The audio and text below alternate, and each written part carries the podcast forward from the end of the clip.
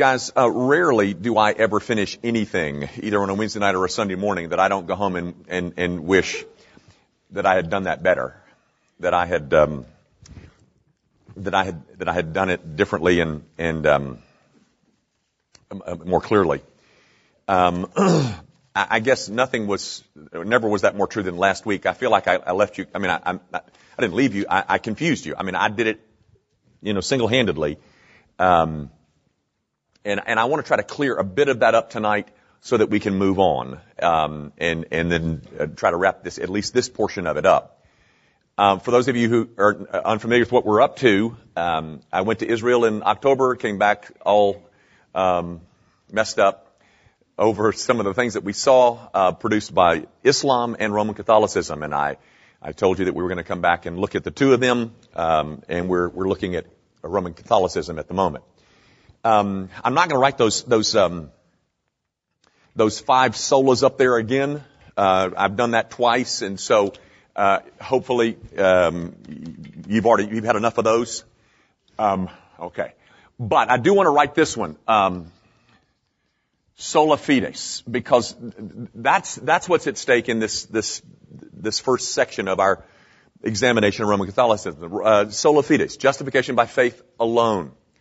Um, we've we've we've made a little bit of progress. Um, you might recall that the that the grace of justification is poured into is infused into the heart via baptism. That the that the uh, instrumental cause, according to Roman Catholicism, the instrumental cause of justification is baptism, um, and you remain in that justified state until you commit mortal sin. And once you commit mortal sin, you've got to be rejustified. You're not rebaptized; you're rejustified and you're rejustified through the second plank of justification, according to Roman Catholicism, through the sacrament of penance. I think there's two E's, A and, A and C. Is just one in? Just one in. Okay, thanks, Howard. All right. Oh, that was really good. That was smart. Uh, now, now, now, just take that. Uh, uh, Okay. I, I hate this board. All right. All right. But guys, here's, I, I got us, I got us kind of confused last week because I mixed a couple of things and I'll tell you why in a minute. I can't believe that. Um, that's the wrong word. Not training, treasury. Okay. Now everybody got that? the, the treasury of merit. Guys, this is the second sacrament. Maybe we can go from here. Sacrament, I mean, penance is a sacrament in Roman Catholicism. It is a, it is a sacrament um, that is available to people who have committed mortal sin. And as a result of their committing mortal sin, they are given works of penance. And when those works of penance are, are, um, are completed, um, you are then re-justified. Okay? Um, we do works of repentance. This is the this is the second plank of justification. Now, the treasury of merit is different. The treasury of merit is not a sacrament, but it is used for people who have committed venial sin. There is mortal sin and there is venial sin. And people with venial sin, when they die, they go to purgatory. Go, they go to purgatory and, and then the way that that, that stay in purgatory is, um, is lessened is by drawing out of the treasury of merit by buying indulgences. Okay, eventually, this person is going to get to heaven eventually, but these indulgences shorten his stay in purgatory. Those are different things. Now the reason that I probably confused you last week is because these are the two things that Martin Luther reacted against. These are the two things that Martin Luther said was a denial and, and, and overturned. It was an assault on the sufficiency of Christ's merit. It was abuses in these things that led Martin Luther to nail those 95 theses and then launch that, that thing which we know as the Protestant Reformation. So I, I hope that that makes it, their, their, their similarity is that they both assault the, the sufficiency of Christ's work. Now, I hope that cleared that up from last week, but let's, let's see if we can go a little bit further. In Roman Catholicism, if you die in mortal sin, you go to hell. And, and that's why the, the last of the seven sacraments in Roman Catholicism is called extreme unction. Do you remember back when I was a boy, they, they used to make these movies where the priest would have to scurry to the scene of the car accident to to um, to perform the, the the services of last rites or extreme unction. But extreme unction was an extension of the sacrament of penance. Because if you died with mortal sin on you, you're, you're done for. You don't go to purgatory, you go to hell. Um, the vast majority, uh, uh, according to Roman Catholicism, the vast majority of people do not die in mortal sin. Um, but if you die in venial sin, if you die with still impurities on your soul, then you go to purgatory, and um, purgatory is just a word that means purging, the purging of sins, and that stay in purgatory is lessened by drawing from the treasury of merit by buying indulgences. Now, um, so very few people, very few people uh, in Roman Catholicism go directly to heaven. There's a few that do, who die and go directly to heaven. And those are people whose merit, whose, whose extra merit goes into the treasury of merit because they did, they did works of super erogation. Because these people did these works of supererogation, they had excess merit that goes into the treasury of merit that can be distributed to somebody else. Um, now, by the way, all of this can be documented in the most recent Roman Catholic, uh, Roman Catholic uh, Catechism. I think it was in 2003 that it was published. If you want to take a look. But Martin Luther looked at this treasury of merit business and said that if the church had any heart at all, then she would empty the treasury of merit so that purgatory could be emptied, but she refused to do that. But his main objection was that the whole system, this whole system of merit was a radical departure, as he understood it, of the biblical doctrine of justification by faith, and a radical distortion of the sufficiency of the merit of Jesus Christ. And I hope you can see that why it is an assault upon the, because it, it is, uh, if you perform these works of penance, you produce merit. And if you need some more, you buy it out of the treasury. It's an assault on the sufficiency of Christ's merit.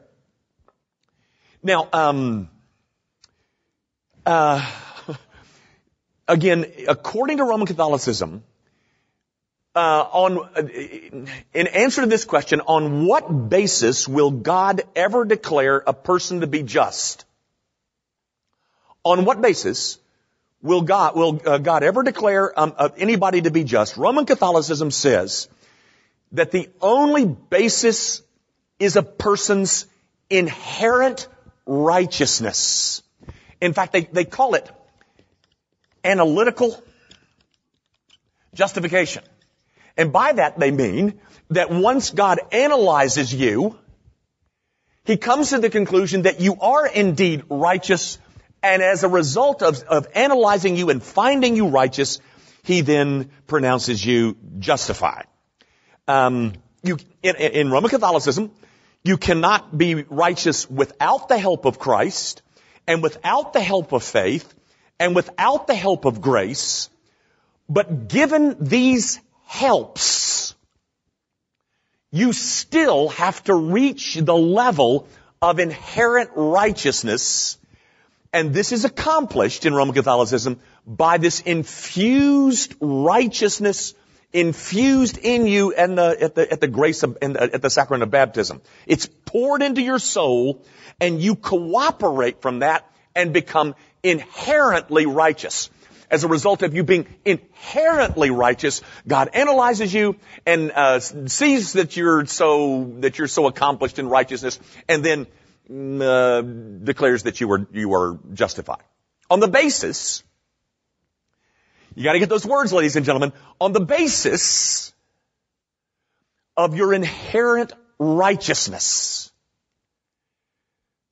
Now, Martin Luther exploded, the, the Protestant Reformation swept the, the, the countryside, and the reformational view of justification, I mean, do you have that Roman Catholic one down yet?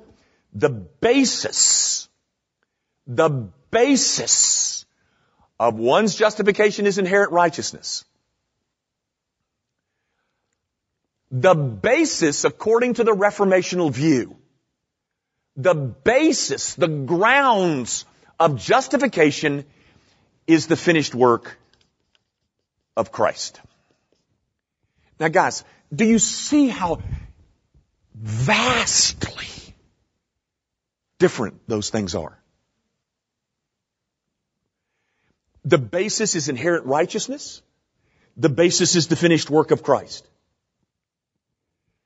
And, and that, the, the, the only merit that exists is His merit.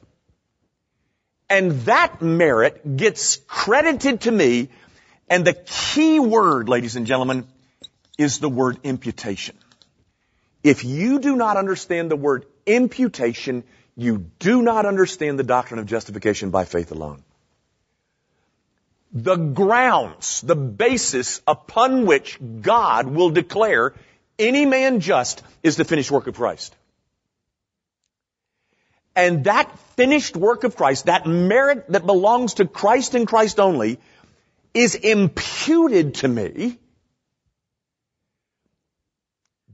by the instrument of faith. Gang, um, the ground of our justification is Christ's life and death. Christ alone merits salvation. He's the only sinless one. Faith is the instrument by which we embrace Him. Now guys, do you remember, we've said this two weeks in a row, that the instrumental cause in Roman Catholicism of justification was what? Baptism. The instrumental cause was baptism. The instrument in the reformational view the instrument, that, that thing by which we embrace this saving work, the instrument is faith. Uh, God transfers or, or imputes His righteousness to me by faith. Faith is not the grounds. It is not the basis. It is the instrument the basis on which God can declare any of us just is the finished, completed work of Jesus Christ. I am covered by the righteousness of Christ, and, and Luther called it an alien righteousness. And by alien, he simply meant somebody else's. He called it extra nos. It was an alien righteousness. It wasn't my righteousness. It was a righteousness performed by someone else. Now, now guys, here is a key sentence, and I'm telling you, if, if, if you're, if you want to take anything down, take this down. Um, in the reformational view of, of justification, God calls me just before he makes me just. In Roman Catholicism, God won't call me just until I have been made just. Do you see the radical difference between those two things, ladies and gentlemen? In Reformation, in Protestant theology, ladies and gentlemen, not just mine, but Protestantism, God calls me just before He makes me just. And the process of making me just is called sanctification. He calls me just. He declares me just before I become just or before I become righteous. Roman Catholicism says, God won't call me just until I have become just, until I have become righteous. Ladies and gentlemen, I, I submit to you that the difference has to do with what is a true gospel and what is a false gospel. This is not minor quibblings of, of theological nitpicking. This is the gospel we're talking about here, ladies and gentlemen. On what basis will God declare a person to be just? Roman Catholicism says it's on the basis of a person's inherent righteousness. Reformational theology says it's on the basis of imputed righteousness. An imputed righteousness that belongs, a righteousness that belongs to him, but becomes mine by the instrument of faith. Now, that's why I said on the first night that we were together, to say that I believe in Jesus and mean this is a vastly different thing than saying I believe in Jesus and mean this. Those are two different things. I hope you can see that. I'm going to try to illustrate in a minute, but I, I mean, I hope that that's enough to at least Guys, I'm going, to, I'm to try to review that real quick and then I'm going to try to tell you a story and I'm going to quit. Roman Catholicism says that the instrumental cause of justification is my baptism. My baptism infuses righteousness into me. Uh, and I remain in that state of, of justification until I commit mortal sin. When I then commit mortal sin and make shipwreck of my baptism, I am to be rejustified by the second um, sacrament known as penance. Uh, while I, am, I am then given works of righteous, I'm, I'm given works of penance to perform by the priest, such as Hail Marys, such as Paternosters, such as almsgiving, whatever. And then I can become, I can be moved back into the state of justification having performed those works of penance. And so if I die with, um, with venial sin, that's fine because I'm still in the state because I didn't commit mortal sin. Um, I, I, that's fine. I just go to purgatory to have those those impurities purged off of me. That period in purgatory can be lessened by the buying of indulgences, um, which purchases merit out of the treasury of merit for somebody as wicked as I am.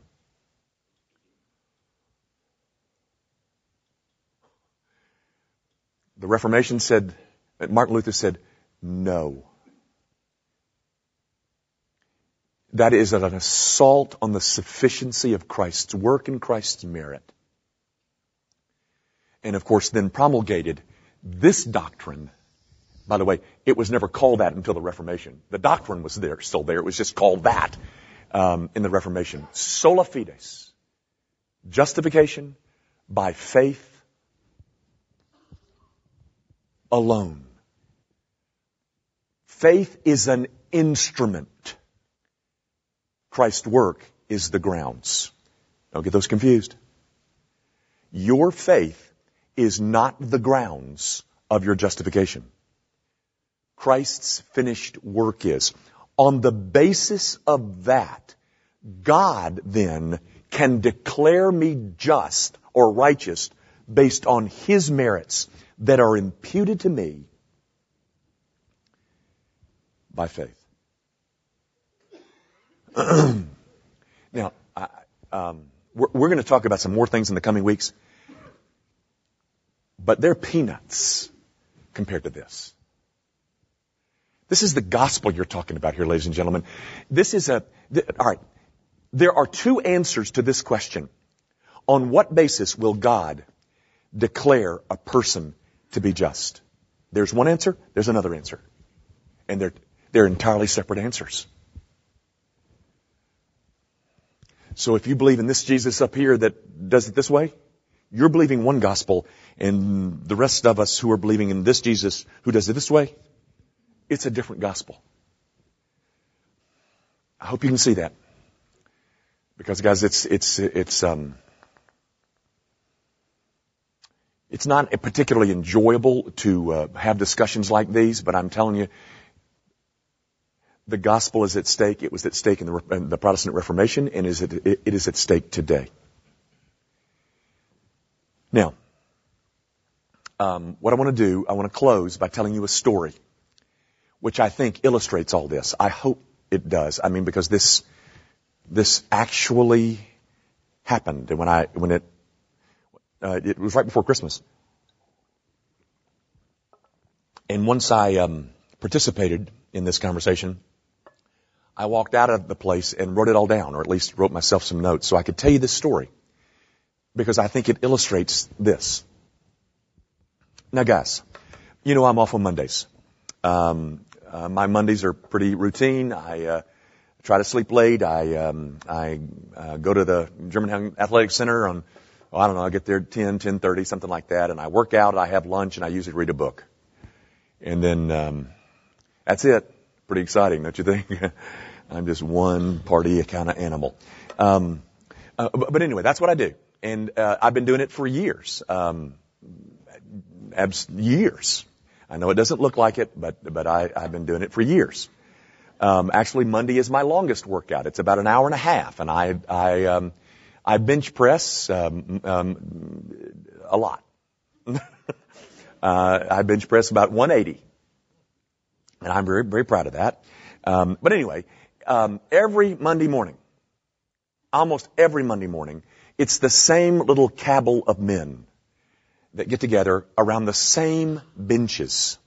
There's two guys from the Germantown Utilities, um, uh, Danny and um, oh foot um, Willie, Danny and Willie.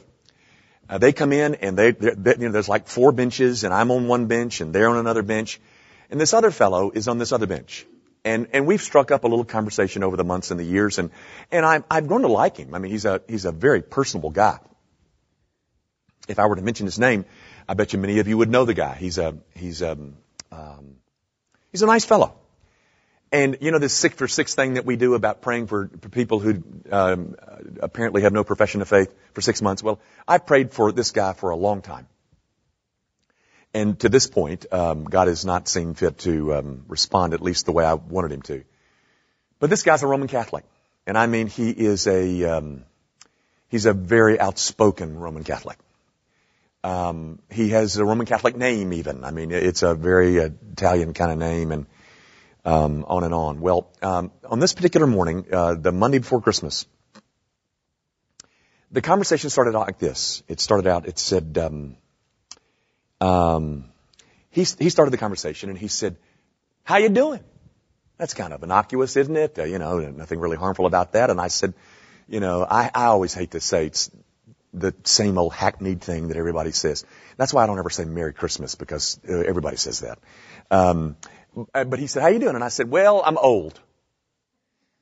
And uh, he said, um, um, oh, you know, it could be worse. You could be dead.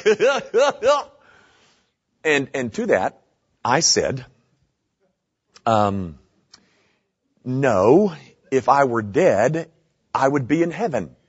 And that would be better. I'm, I'm talking to a very um, wide-eyed Roman Catholic. And to that statement, he said, you hope so. This is a quote.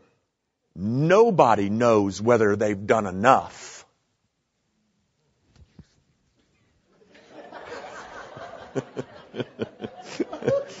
so, so seeking to be, I mean, redemptive and, and my, an evangelist, an evangelist, um, I said to that statement, I said, no, he, and he said, you know, he said, nobody knows whether they've done enough.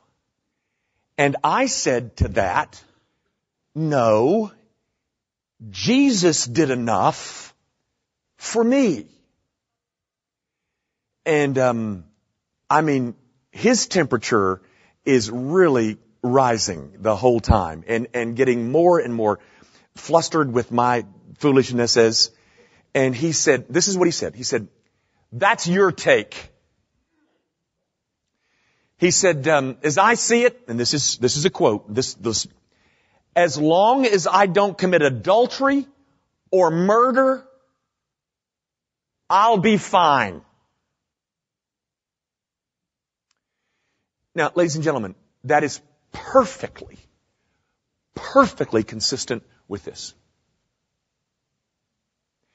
Now, um, are you seated there tonight thinking that you cannot have any sense of your ultimate and final destination because you do not know whether or not you have done enough good things to merit heaven?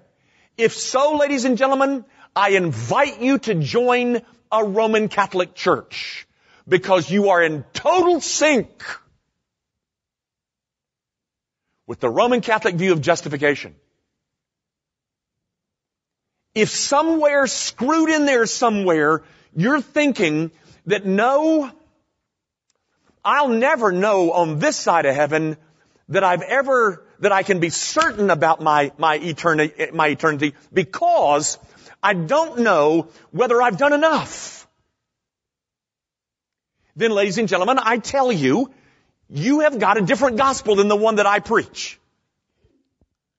Now, in addition to that, um, the whole idea of mortal versus venial sins, as long as I don't commit murder and I don't commit adultery, I'm gonna be fine. Well, ladies and gentlemen, I am not here to promote either of those. Um, I, I hope neither of those can ever be said about any of us. But do you see that that is another, that, that's a, those are, those are mortal sins. And this man is thinking, if I do those, and I die, and I am not met by a priest who extends the, the, the sacrament of extreme unction to me, then I will be lost forever. if you think somehow that murder and adultery are in a different class from selfishness and idolatry and envy and lust, all of which I am guilty, then ladies and gentlemen, you have not yet understand the beauty of the Christian proclamation.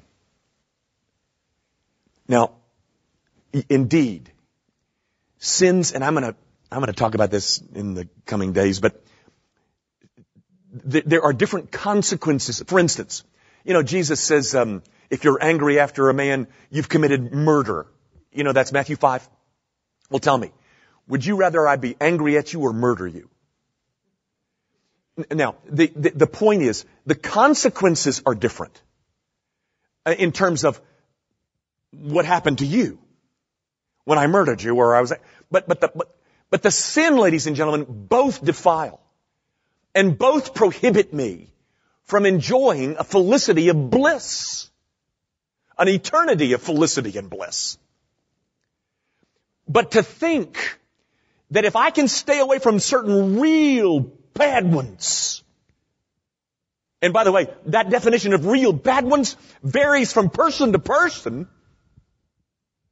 If I can stay away from those, but even if I do, if a priest will get to me and pronounce extreme unction,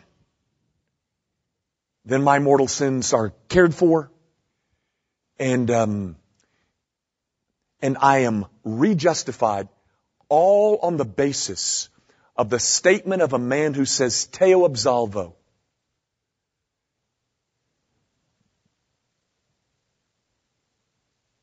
Do you see that, ladies and gentlemen, how,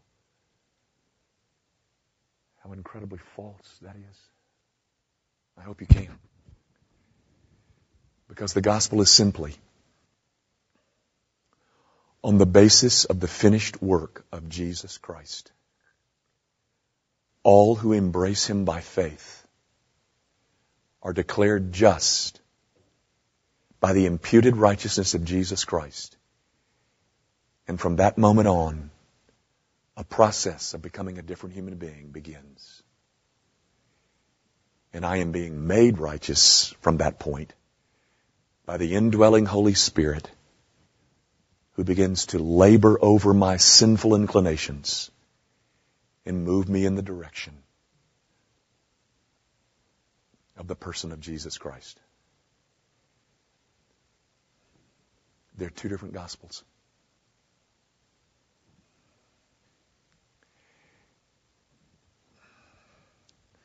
I'm not going to say that. My wife would jump me.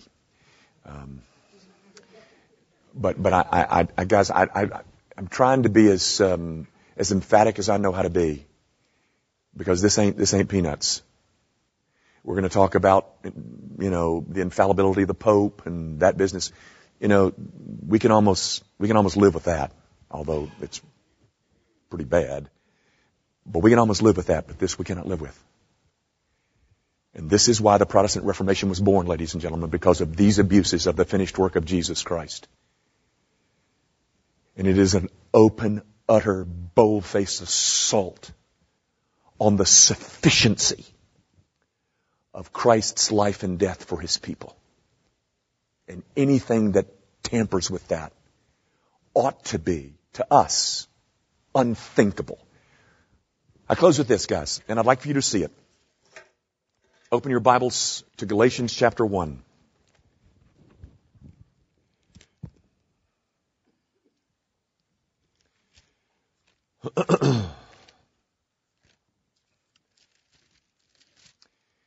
Galatians 1. I'll read you just a couple of verses and make an application. We're done. It's verse 8 and 9. Galatians 1 8.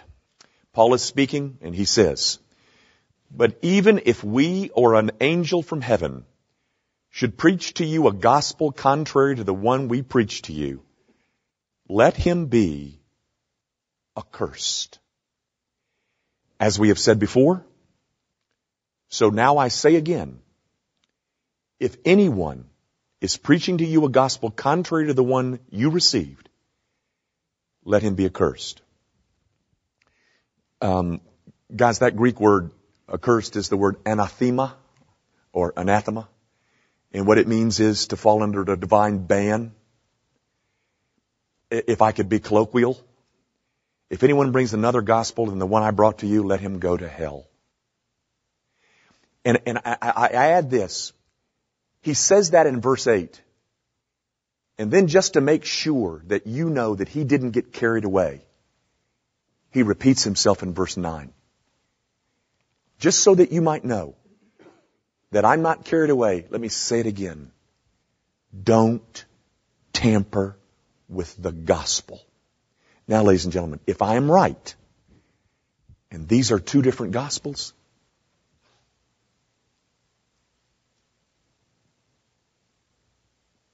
then make the next application, ladies and gentlemen.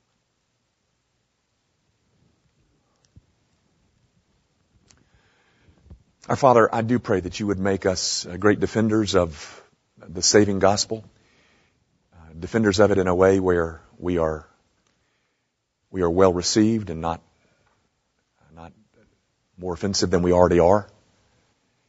Might we be um, quick to defend it and um, slow to uh, condemn?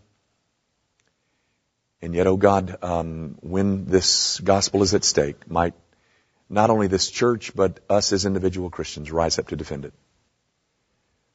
Um, not that it needs our defense, but we certainly don't want it to ever be lost because it is the power of God unto salvation for all those who believe. So for the coming generations, might this, might this message be protected, guarded, and proclaimed with uh, great fervor and great clarity here and um, all around the world. And we ask it, of course, in Jesus' name. Amen. Thank you and good night.